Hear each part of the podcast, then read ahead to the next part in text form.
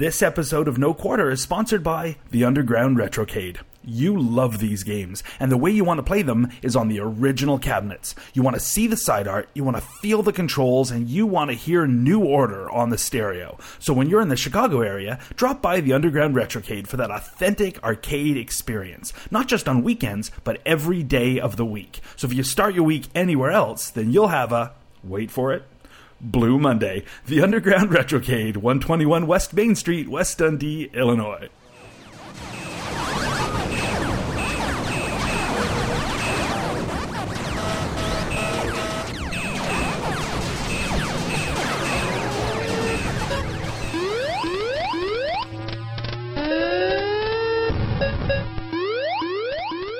I'm Carrington Vanston.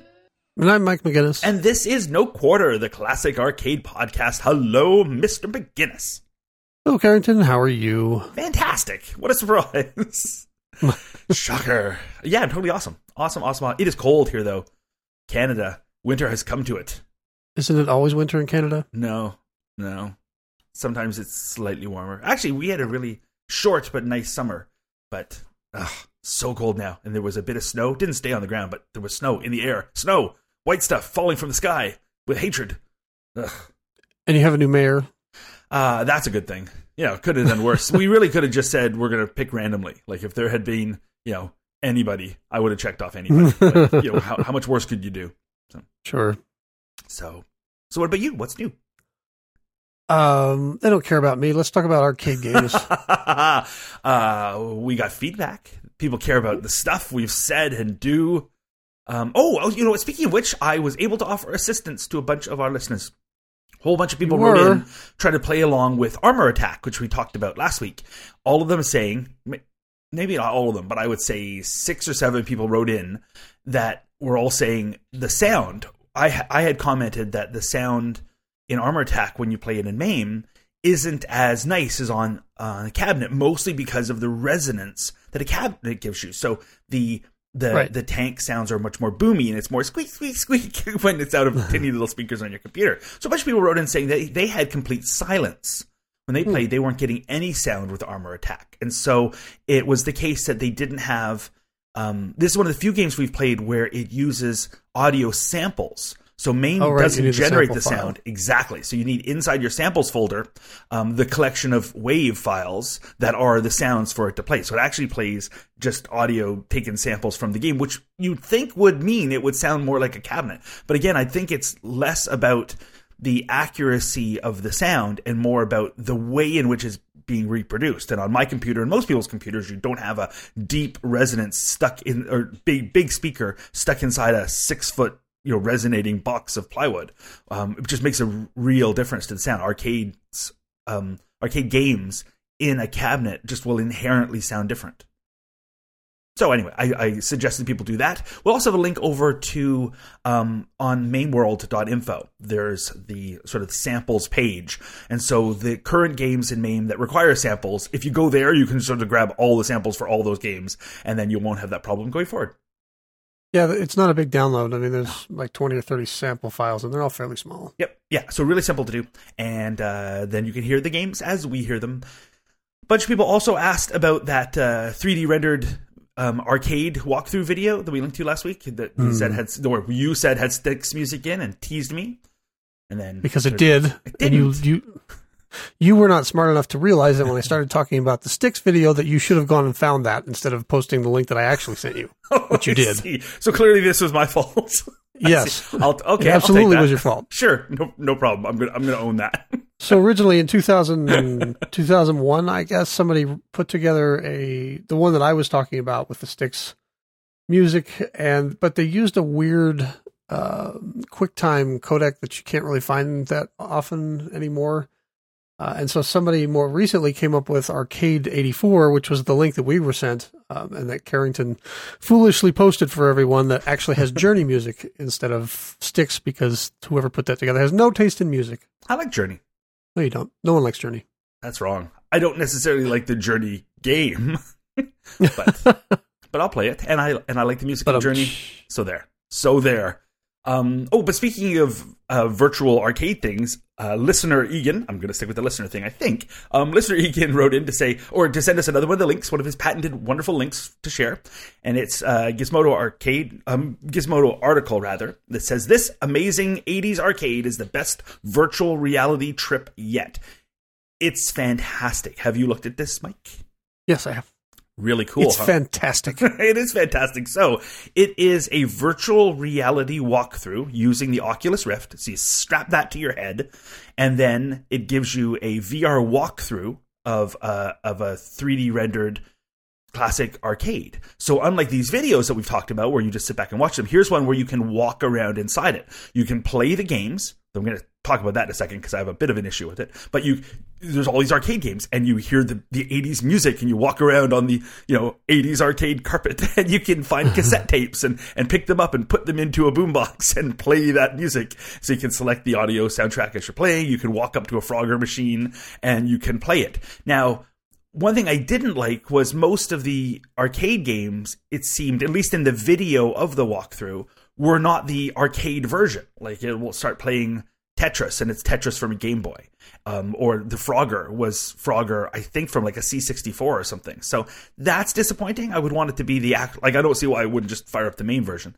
But still, a really interesting peek into what might be a future. Like right now, I have found that I I have fewer and fewer books, like dead tree books. Everything's got digital for me. It's just so much easier. And when you move, so much less packing. So rather than rugging, lugging around, you know, 500 pounds of, of pulp with ink on it, I now have, you know, a Kindle and an iPad and it just has all my books on that.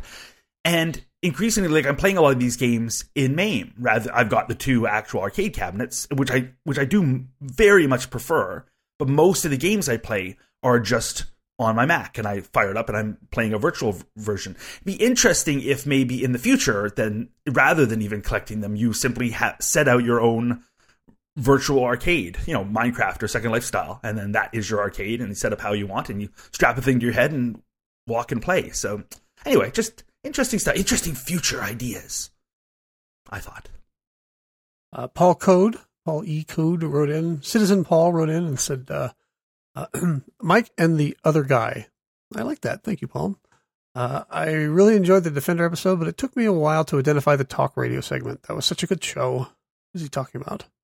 If you listen to our podcast, you would know that sometimes we put in sound samples of things that are from like commercials and stuff. And also sometimes I'll put in samples from other things. In that case, I put in a sample from the TV show uh, talk radio, there was a segment where he got a video game, which was clearly supposed to be Defender, but they called it some, something Defender, and um, the one guy was completely hooked on it. So we sampled from that. I see. I don't listen to our show. I'm a, I'm a, I'm a very excellent and nuanced editor, you see, and so sometimes I slap in things like that. Indeed. Uh, as to the question of ports versus emulation versus actual games, clearly the best experience to the worst are number one, in the 80s in an arcade with a new game and a pocket full of tokens. Number two, not in the 80s with a working game on free play. Number three, an emulated game on a modern computer with realistic controls. Number four, an emulated game on an old laptop using the keyboard. Number five, an emulated game on an old computer. I'm sorry, an old console or hand, handheld. Number six, an emulated game using JavaScript in a browser. Number seven, an emulated game on a modernish console.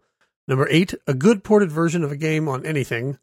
Number nine, an enhanced port with better sound and graphics and improved gameplay. Then he's got that dot dot dot. And number fifty-two, modern games. Number fifty-three, not playing any games. So there those are, are like tied for last and they're way down yes. to 52, 53. Got it. Okay. Uh, there are arguments against this, but they are all flawed.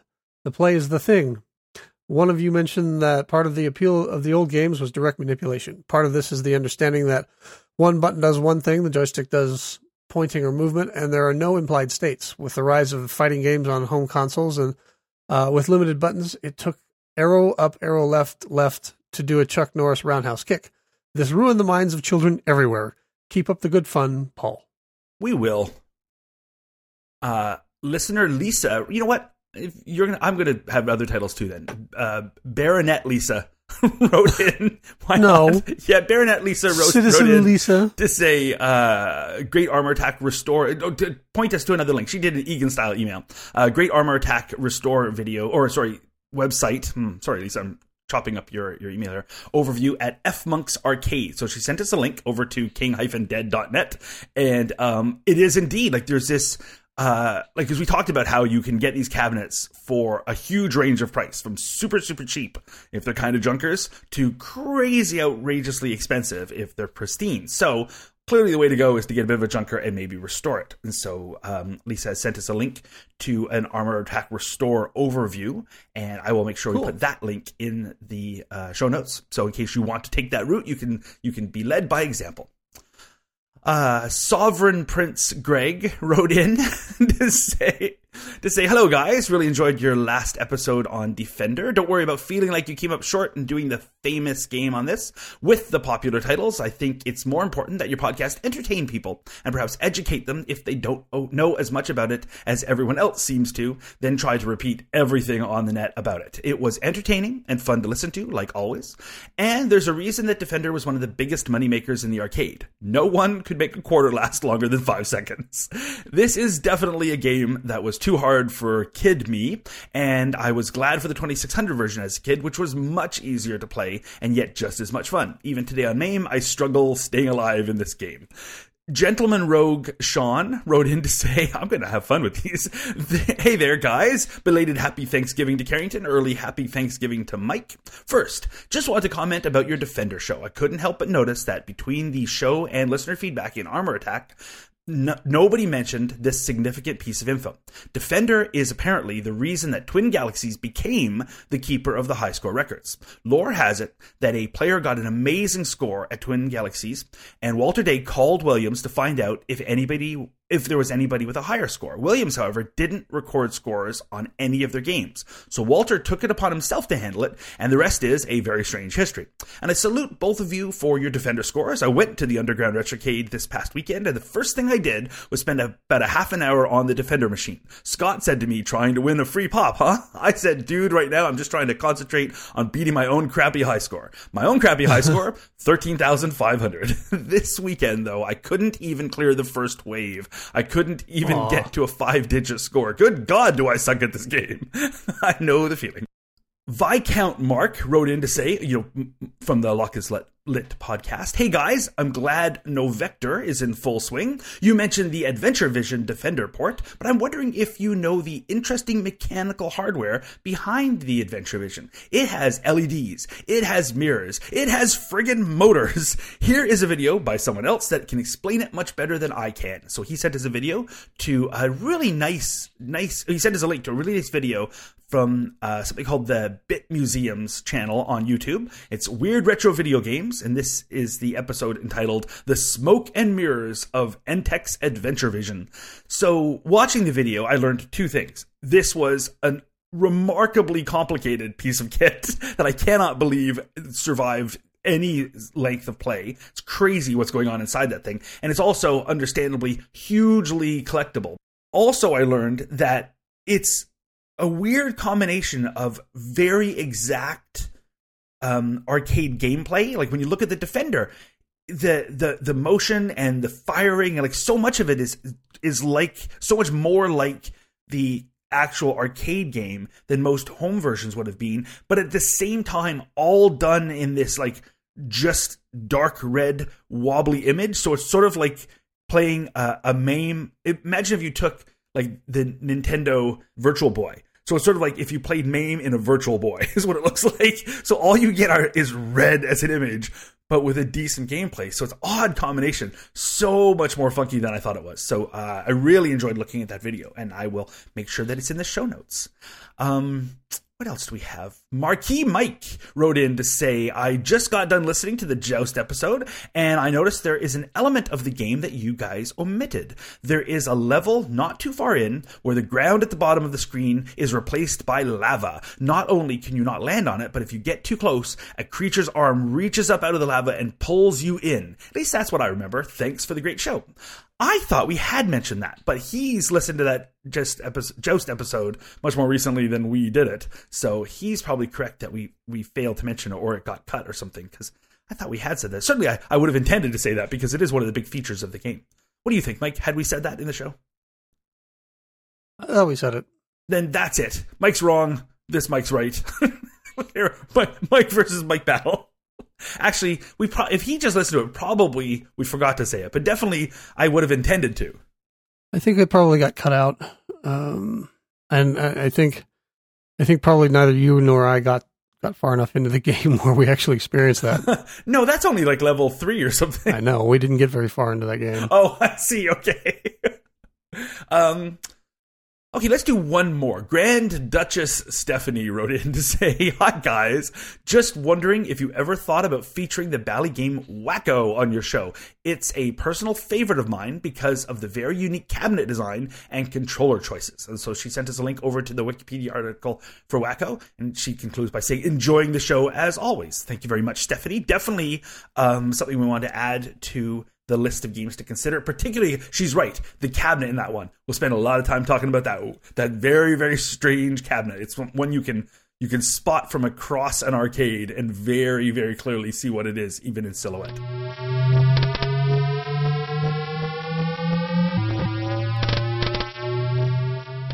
So, what is this week's show, Mike? Well, Carrington, I, I thought we were going to play vector games all of November, but we call this no vector, which to me means no vector games. Isn't that right? No, it is wrong. We are playing vector games. we are playing vector yes, games. Well, in this case, vector games. in this case, we're playing Atari's uh, 19. Well, what I saw was uh, I saw a lot of references that it was 1980, but I think it was released in 1981. This is Red Baron, a, a flight simulator vector game. It's Battle Zone in the Sky. Um, yeah, it kind of felt like that, only without the weird controls. Yes, because it, well, kind of half the weird control, but you're right. It's no, not the two joysticks for tank control. It's just a single one because you are flying a biplane. You are playing the eponymous uh, Red Baron, and you are shooting down all the good guys. I guess is how this works. Manfred von Richthofen, who shot down 80 Allied planes, I guess, during World War One. So so yay for, for killing good guys, unless you're German, in which case the Allies were the bad guys. Right. so it is, like we say, a another vector game. I do love vector games. This one is a black and white vector, but with a color overlay over top of the screen to give it a bit of a tint. Um, I dug the graphics, but I love I love black and white graphics games. Um, it's a fun point of view in this. So you're you're you're not looking at the, the, the plane on screen. You're in it. So you're actually looking from the cockpit out so it's all done in 3D, just like Battlezone, where you're looking out from the tank. Here, you're looking out from your plane, and of course, therefore, right in front of you is the propeller. Um, and it's a great graphic for the propeller because it's just a couple of lines that sort of flash in an arc, which really makes it feel like there's a very fast moving propeller right in front of you. love that effect. And mm, yeah. on the the bezel art around the monitor are painted on two machine guns, so it kind of tells you, hey, you can shoot from here, and then and that's it. The controls are really simple. It's basically a one button game where you you fly your plane and hold down the button to fire. Um, and then your bullets are tiny little sparkles of of dots. You could kind of send out like popcorn at the bad guys, but the bad guys' bullets are like these huge diamonds that come slowly at you. So it's it's kind of strange, and it also means that you can sort of avoid bullets. Like you're in bullet time. No wonder he was so good at shooting down the allies. like so, so that was that was fun. And for the most part, you're battling against two different enemies. There are planes and there are blimps. Oh, and sorry, no, there's also there's also stuff on the ground, the pillboxes and weirdly pyramids and stuff. So yeah, there's pillboxes, um, yeah. turrets, there's buildings on the ground and up above. Then you have the the biplanes and the zeppelins. So this was programmed and I think designed by Rich Moore, who did Lunar Lander and Roadrunner, and then Race Driving. So he's got some big um, Atari titles under his belt. Um, and then Jed Margolin did the Math Box, or rather, he's credited with Math Box. And I don't know whether that means he made the code or made the thing that is called a math box, or he is just being referred to as he is Atari's math box. For all I know, like because the other person is technician, and and Jed is Mathbox, and he was hmm. also the Mathbox for the Star Wars series and for Battlezone and for Tempest. So, and I really don't know what that. I think it means he was the Mathbox. Like, go go to Jed to get your vector math stuff done, um, rather than he made a thing called a Mathbox. Or for all I know, a, a, there is code called a Mathbox. I don't know, but I really like the term, and I'm, and I'm now really aware of who he is. Well, there there was the, the, the this is a, a unique vector game in that it uses like well, I guess it's not unique, but uh, like Battlezone, it uses an auxiliary board to perform the mathematical computations needed for the, the simulated 3D environment uh, that that they that they present. Oh, so that must be the math box. Yeah, uh, they, oh, it's called the uh, called the analog vector generator circuit boards. I, I know that by switching the proms out on that that vector board, you could turn this game. That's how you turn this game into Battlezone, or turn Battlezone into Red Baron if you really wanted to go that way. Yeah, I think Battles Battlezone needs also a, an additional board to be upgraded to Red Baron, but Red Baron you can just change proms to because ah, it's got like more hardware. You can go backwards because most of the most Red Barons are actually Battlezone cabinets. They get an auxiliary board, some ROM changes, and then a new control panel, and bingo, you've got a Red Baron, which didn't sell nearly as well as Battlezone. Um, That's disappointing, though. I was hoping that Jed was the math box. I'm Jed Mathbox Margot. Well, I, I assume Mathbox was the probably set of code that needed to be done, yeah. and, and Jed was the one who controlled that, so it makes sense to call him the math box since he's the one that programmed it. I'm going to continue to call him the math box. Sounds good to me. Yeah. Um, so in the game, uh, like you were saying, enemy planes are are probably the biggest enemy. The most most attacking comes from them, and uh, at first it's pretty easy because you get one at a time. But then later they start to come in groups of like two, three, four. I never got more than four. Um, but then it's tough because there's four of those on screen shooting their really big slow bullets at you, and there's just you. If you fail to shoot a plane down though when it's on screen, that's when you're in trouble because it'll fly past you, spin around, and now it's behind you. And I found that it will almost inevitably shoot you down very quickly. So it's really important to not let them get past you. If they do, you're kind of dead. You are able sometimes, if you execute it right, to uh, to evade them if the planes get behind you. So it seems to be, and I read this as a tip, and it seems to kind of work, but maybe I'm just too slow at it because it didn't. Uh, it often didn't work for me. So if you're down low to the near the ground in the mountains, then what you're supposed to do is immediately climb up and roll to either the left or right. And then that'll slow you down so that when you're climbing and the enemies don't slow down as much so they'll shoot past you then it means they're back in front of you and kind of start again and try to shoot them down.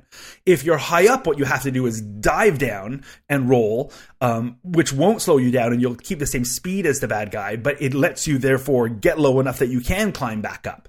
So it seemed to me when i was playing i started doing better and better by trying to stay down low. So i was always in a position where i could just do that climbing maneuver if a bad guy got past me. The problem is of course you can run into the mountains. So I stopped getting shot by behind as much and I started running into mountains more. So I guess it's six of one, half a dozen of mountains. So. Sounds good. Yeah. There's also blimps. I like that they're blimps. They're, they're fun to look at because they're, they're, you know, big vector balloons basically, and they're slow. um, uh, you're way, you're going way faster than them, um, so you have to shoot them right away. You won't you won't be able to get back to them. Um, but since uh, they're not going to shoot you from behind, it's like not a if if I didn't shoot them, I'd be like, oh darn, I lost some points, but I wouldn't go into panic mode the way I would if I missed a if I missed a plane. Also, the blimps are sometimes hard to hit because they're sometimes viewed straight on, and so it's a much smaller target. And it seemed also it, made it harder to hit than even the size would indicate. So it seems like there's an area around the outside of it when it's head on that even if I hit it with my bullets, it wasn't counting as you know popping the balloon. So it seemed to cheat a bit. I thought on the blimps. Yeah, that was my experience as well. Uh, oh, and then there's the ground targets, like you talked about. So the pillbox and buildings and tanks, and for some reason pyramids. I don't know why there were pyramids, mm. but there are pyramids that you can shoot. so I'm like, what's up with that? And then the point values are all pretty small in this. I mean, like 100 points going up to the maximum you can get for a shot is 300 points. Like, and that's what you get. Like the blimps are 200 as a fixed value. The tanks are 250 fixed value, but the fighter planes, the enemies the value you get is determined by how far away you shoot them. And you, th- I thought it would be the opposite way around. Like the closer they are to you, the more likely they're to hit you or you run into them. So they're much more dangerous as they get close. But the point value actually decreases as they get closer to you. So when they first appear on screen and they're tiny, if you shoot them then, you can get 300 points. If you shoot them when they're really close to you, you can get as low as 10 points for them. Um, so I thought that was interesting. So the goal is to try to shoot them as far away as possible, mostly because you get more points, but also because it's much safer if you do so. So it's I, I thought it was kind of weird that as they get more and more dangerous and close to you, you actually get fewer points for shooting. You lose points for for for allowing them to get that close. And your guns can overheat. Oh yeah, there's there's that too, which is kind of a neat, uh, sort of a neat thing because it, it makes it, it gives it a realistic feel. Uh, I know that that that um, that was a problem with those with those original biplane combat biplanes was that those those weapons would overheat if you overuse them. You have experience with that, do you? I do. Yeah, I'm actually the Red Baron. I, I wasn't killed. I knew it. Um, yep, I've just been hiding out here in Colorado since uh, since 1918. I thought you suspiciously had that guy's name on the tip of your tongue. Yep, that's it. I I arched an eyebrow at that. Yeah, this is uh this definitely is a 1980 81 game. It feels like Oh, it. You know, it's it's it's the uh the the vector graphics are black and white. There's no color in this. Uh, the sound is minimal. You have the the explosions and the shooting, and then there's sort of a noise that's I think supposed to be the engine. Um, there's a, a a charge theme, you know, that kind of plays a little bit when you shoot down an enemy. But other than that, there's no music at all. Yeah. Really, only if you shoot them, you get the 300 points too. You know, it's like if you shoot them. That's how I would know I hit them at the farther distance. You get the 300 points, and you get that little doo doo sound. Exactly. So Yep. yeah, yeah, but you're right. There's like no, there's no music. I guess it's just that that droning, which I guess is supposed to be the plane's engine. So the Baron didn't have uh, tunes with him, so Baron just listened to the hum of his no. engine. That's how the Baron rolls. That's right. You would know. Uh, this this game is difficult. Can be can be challenging because it depends on where you play it and who's played the game before you. Because this is it uses what's called an adaptive difficulty. It averages the game time from the previous 32 games played and uses that to adjust its difficulty. So if you had a bunch of really good players before you, this is going to be a very hard game. so if you want to go for a high score in this, you have to play 31 terrible games. That's right. and then focus. Yes. because if you had its easiest. Uh, it, I, I found that that interesting, but I didn't see that because I only got to play it a few times. I don't know if it's saving that state.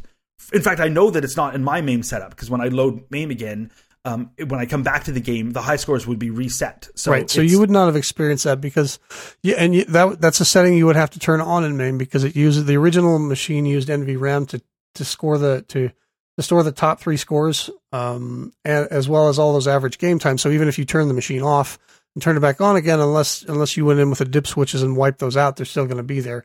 And you can turn those features on in MAME, but you have to do that manually. It's not there by default. aha. Uh, there, uh, Andy'sArcade.de has a great page, and he talks about the, the different types of cabinets and, and the numbers made and things like that. But first, Carrington, why don't you tell us about the cabinet? Uh, it never came in one. no kidding. so actually, there was both an upright and a cockpit cabinet. Uh, no cocktail, but I love a cockpit, like an environmental cabinet. I love a game that comes with a with a cockpit cabinet. So And I think I think a, a flight game like this definitely sort of benefits from having that feel of sitting down, like you're actually in the cockpit of the airplane. exactly. In fact, the best way to play this game would be to load this into an actual airplane, and then like maybe with a parachute, and they just push you out the back. And then on your way down, you play the game. I think that Oh, would I be see. the most immersive experience. Sure, yeah. But if you can't do that, MAME is probably a good second choice. so um, both the upright and the cocktail use the same controller. So it's uh, an eight, a single eight-way joystick with the fire button on top of it. Uh, that's not how I played because I don't have a joystick like that. But you can play it with a normal jo- eight-way joystick and just a button. So very easily done in MAME. Um, the flight stick on the cabinet is is like one of the Battlezone joysticks. You know how those those joysticks have a very square feel, like they're like tall rectangles rather than being round. That sort of feel with the button on top. It's it's one of those. It really is using a single Battlezone joystick in the center, that squarish version. Um, so uh, we talked about how it's a black and white monitor, but it's got a color overlay, and it's not color like stripes of color, or, or like last week talking about Armor Attack, where the overlay is the color parts drawing in the buildings. Here, it's really just blue. It's giving just a blue hue to the whole thing. so when you play it in MAME, that's why everything looks a little bluish. Is because it's supposed to be just there's a blue sheet over the monitor. I guess it's supposed to be a sky effect, is what they were thinking of, but I, I would have thought you could add some graphics, add some clouds or something, but nope, just just a sheet of blue. Um, so, like I said, there's an upright and a and the cockpit cabinet. Upright is well, it's you know the less exciting of the two. Still a great looking cabinet. It's red and black. Um, like you said at the beginning, the screen says copyright 1980. In fact, it's always on screen saying 1980. It's Atari 1980. It's really excited about that. Never goes away. Um, but it was actually released in June 1981, which is after the cockpit version. And that came out in May 1981. So the cockpit came first. Um, it's a very upright it's not only an upright cabinet, it's a very upright cabinet. The monitor in it is almost completely vertical. It doesn't lean back. It's like the opposite of a Pac-Man. So it's it's um, almost like it's standing at attention. So I guess that's good for a war one. Um, it's got this really striking World War One Germanic design to it with the Iron Cross and the like I had said the bezel art look on on over the monitor, not the overlay, but the bezel looks like it's got these dual machine guns on it. It's got full height side art, which is really nice. Again with the big Iron Cross on it and, and this colorful stripe. Uh, the control panel has the scores you can get, like sort of instructions in the score list on the left along with the start button. The middle has a joystick, and over there on the right are the instructions and some fake gauges. I love fake gauges on, on a control panel. So you look down and there's some little gauges there telling you nothing because they're fake. Nice. Um, and then down in front, it's one of those ones that has a step sticking out of it. So little kids could step on it and see the monitor. Um, so just like Battlezone had the same thing. And I always figured with Battlezone it was because it had that scope you had to look through. So you had to view the monitor from a particular angle. And here, the step is there, I think, just because these are for the most part converted Battlezone cabinets. So this wouldn't really need a step, but you get one anyway. Um, there are only 1,500 of them made, so they're pretty collectible. And most of the Red Baron machines, the upright ones, were factory converted Battlezone cabinets. So it wasn't that you could get a kit, although those were sold as well. It was that there were a bunch of leftover Battlezone cabs, and Atari turned them into um, Red Barons.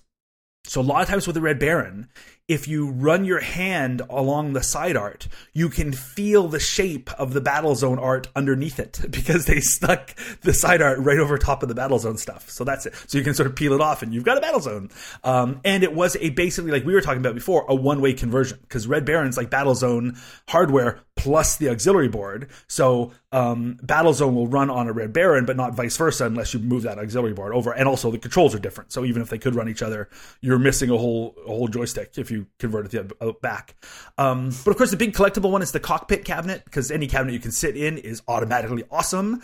Uh, it's a white and black cabinet with big painted side art. It's got this big image of a biplane and the Red Baron logo on the sort of the what I would what I would call the, oh triplane. Sorry, what I would call the the back of it, but really, I guess it's the front of the part that's behind you, like the, the, the, side facing out. Whether we call that, the, it's the front of the plane, but the is that the front of the cabinet also, or the back of the plane? Something like that, yes. Back of the plane, front of the cabinet. Uh, so it's actually made of two pieces. So there's the, the front part and the back part, and they, they sort of attach together, which was designed so it makes it easier to ship and move, which also means that sometimes you can find only the front part of it and the back part's gone, but at least that doesn't have the electronics in it. You can maybe recreate it. There's only 500 or so, I think 504 of these ones made, so they're also super collectible. Um, and again, this one came first because it came out in May, whereas the it was June '81 was the upright. Both are super expensive cabinets to get, and both have that monitor that likes to die. So if you get a cabinet and the monitor's dead, it probably needs recapping or the flyback or something. The monitors on them go on these vectors, which is unfortunate, but everything else is pretty pretty easy to to keep running. So it's a monitors you gotta look out for, keep spares in. I want one. I want one of these uh, these cockpit cabinets, cockpit and vector. That is a combination I like. I want one of each, actually. Do you? Okay, I Mr. Do, I, I, well, I, remind you of home? no, what do you mean?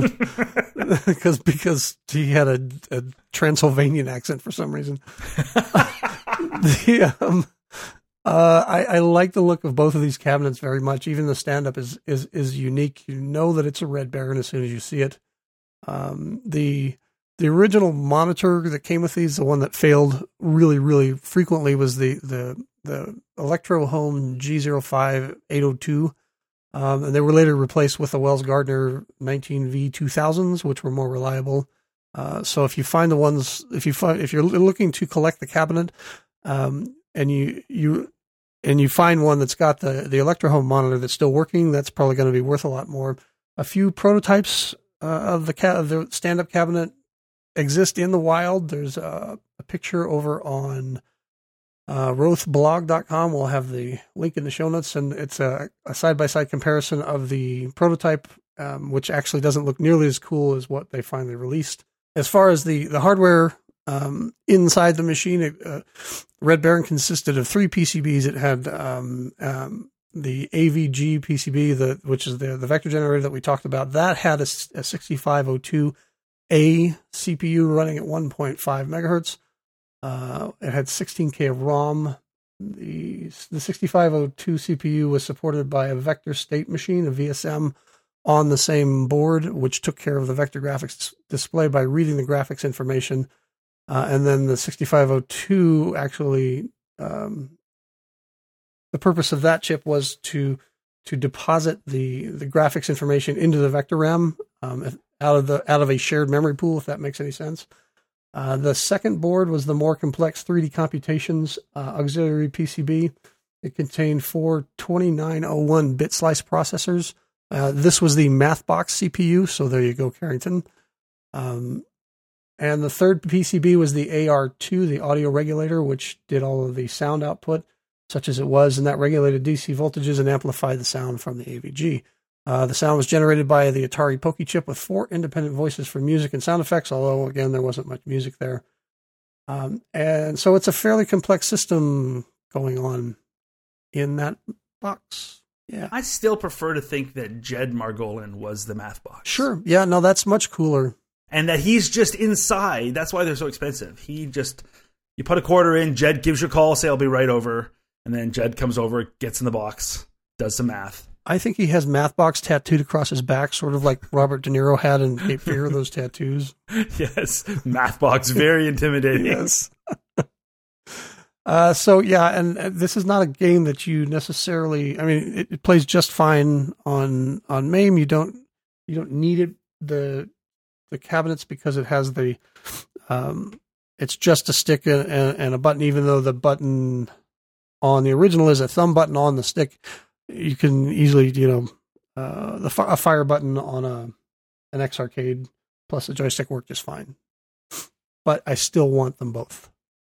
Yeah, very much. I really, I really like playing the game, and I like these cabinets a lot. I love vector games anyway. Um, I love the late 1970s feel that they have, and I just, I just dig them. I dig the simplicity of it, and I've always liked the look of a vector monitor. So when it's a game whose gameplay mechanics I enjoy, then it's just all the better. And if it's in a cool cabinet like this cockpit, then I, you know, bring it. Just yeah, to- totally on board. Uh, Red Baron was was ported to a few different platforms, including the Bally Arcade, where it shared uh, it shared a, a, cartridge with Panzer Attack. Uh, it also appeared on later, much later on the the, the PlayStation uh, two or three, I forget which one, with new graphics, uh, and apparently the gameplay on that ruined the, experience. It, it gets universally bad reviews. There was the like Red Baron modern game, which is totally panned, and then there's also the sort of the port of this, which is part of the something called the Atari Anthology that came out for Xbox, mm-hmm. PlayStation 2, and I think on Windows. But that's an emulated version of the original. So it's not actually a port. It's like a not MAME, but an emulation of the original game. It's an odd combo. Also kind of panned too. Um, neat though that when you play that, it the the screen uh, puts up parts of the cabinet and of the bezel art surrounding it, so it gives you like sort of a glimpse at the monitor when you're playing the version. I guess is the only thing to recommend it, but it doesn't look that great. And then it was released again, a different version uh, for the Xbox 360, and I think for Windows as well, as part of that that Microsoft Game Room thing that came out in 2010. So it was on that as well. I think that's not the emulated version. I think that's an actual port but again of the of the original game. Um, that one was I oh I see the release notes. I was double checking. It was 2010. It was March 24th, 2010. So it was on my birthday, it was a little celebration for, of me. Happy birthday, Carrington! Here you go. Here you go. Have a Red Baron on Windows. Oh, Aw. All right. So how'd you do? Uh, poorly. To be honest, uh, like you know these games, yeah, tough games. I found this on this game as well. This is hard. Uh, it's yeah, it's, it's really easy to sort of. And it's not that the, it was ramping up the difficulty. I wasn't getting into that. I'd only play a couple of games at a time. Um, it was more sometimes you just lose concentration, a couple of them get past you, and bingo, they take you out. Those planes get behind you, and you're doomed. So it's so much about trying to shoot them while they're in a distance and making sure you get all the planes stay low so you can do that rising thing if they get past you and try to pick up a bunch of points by shooting ground targets. Oh, you can also shoot through the mountains, which is cool. A lot of times there'll be buildings on the other side of the mountain.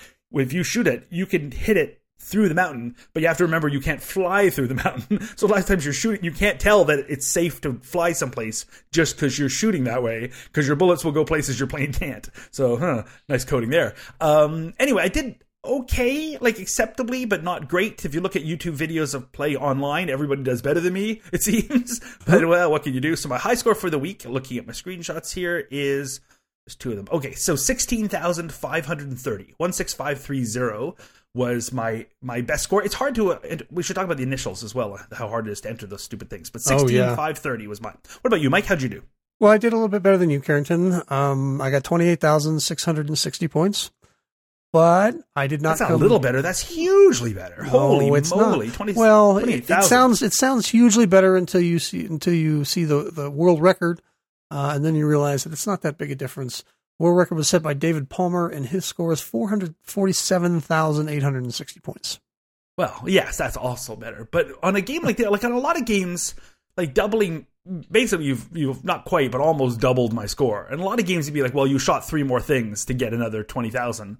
Um, but in this game, like when you're getting sometimes forty points a shot, fifty point, like you know, getting twelve thousand more than me is like a massively better game. Like, so, no, you you wiped the floor with me this week. Holy cow! I got bet I, I got really good at you know you'd mentioned it's very important to shoot these things as soon as you see them way off in the distance because that's 300 points versus 10 points. So I got very good at that and and very good at, at not letting those things get behind me because you're, you're you're instantly dead as soon as that happens. So Right. But still, Um, wow. The games went on. Yeah, mine. I did. I did. I'm. I'm still happy with my score. Like most of my scores were much lower than that. I if I would beat Yeah, ten mine too. I'd be Mine- very happy with it. But mine generally hovered around 10 to 12,000. So Yeah. I did have a couple of good games and that was one of them. Uh, this is no vector. Um, again, we're we're talking about vector games all this month. We have three more games I think ahead of us because it's a, f- uh, a five five Thursdays or five Sundays or whatever in in uh, in November this month, which is cool for us. Um, in general, I as I was doing some research and reading about Red Baron, I stumbled across this webpage called uh, it's a somebody's personal page. M uh, it's a jmargolin.com, and well, obviously we'll have the the links in the show notes. This person has a a series of articles. They're called like the Secret Life of Vector Generators, the Secret Life of Vector Monitors, Programming the Vector Generator. A lot of really in depth information about how vector games are put together, run, and that sort of thing. Really, really interesting reading if you're into the technical part of of vector games. Definitely recommend checking those out. Very cool. Yeah, I'm looking at it now. Nice. Yep. The road to the transistor. Yes. Nice. Pay no attention to those folks behind the curtain. Atari and Atari Games, their memos, 1982 to 1992. Nice. Look at Yeah. these. Lots of stuff here. Very cool. Yeah, definitely. We'll have this link in the show notes. So between that page and and the one uh, that that Andy'sArcade.de has on the Red Baron, a lot of really great reading material. Um, and in the meantime, I, I guess we will pick another game to play. Hmm And what will it sound like? Why, Carrington? It sounds like this.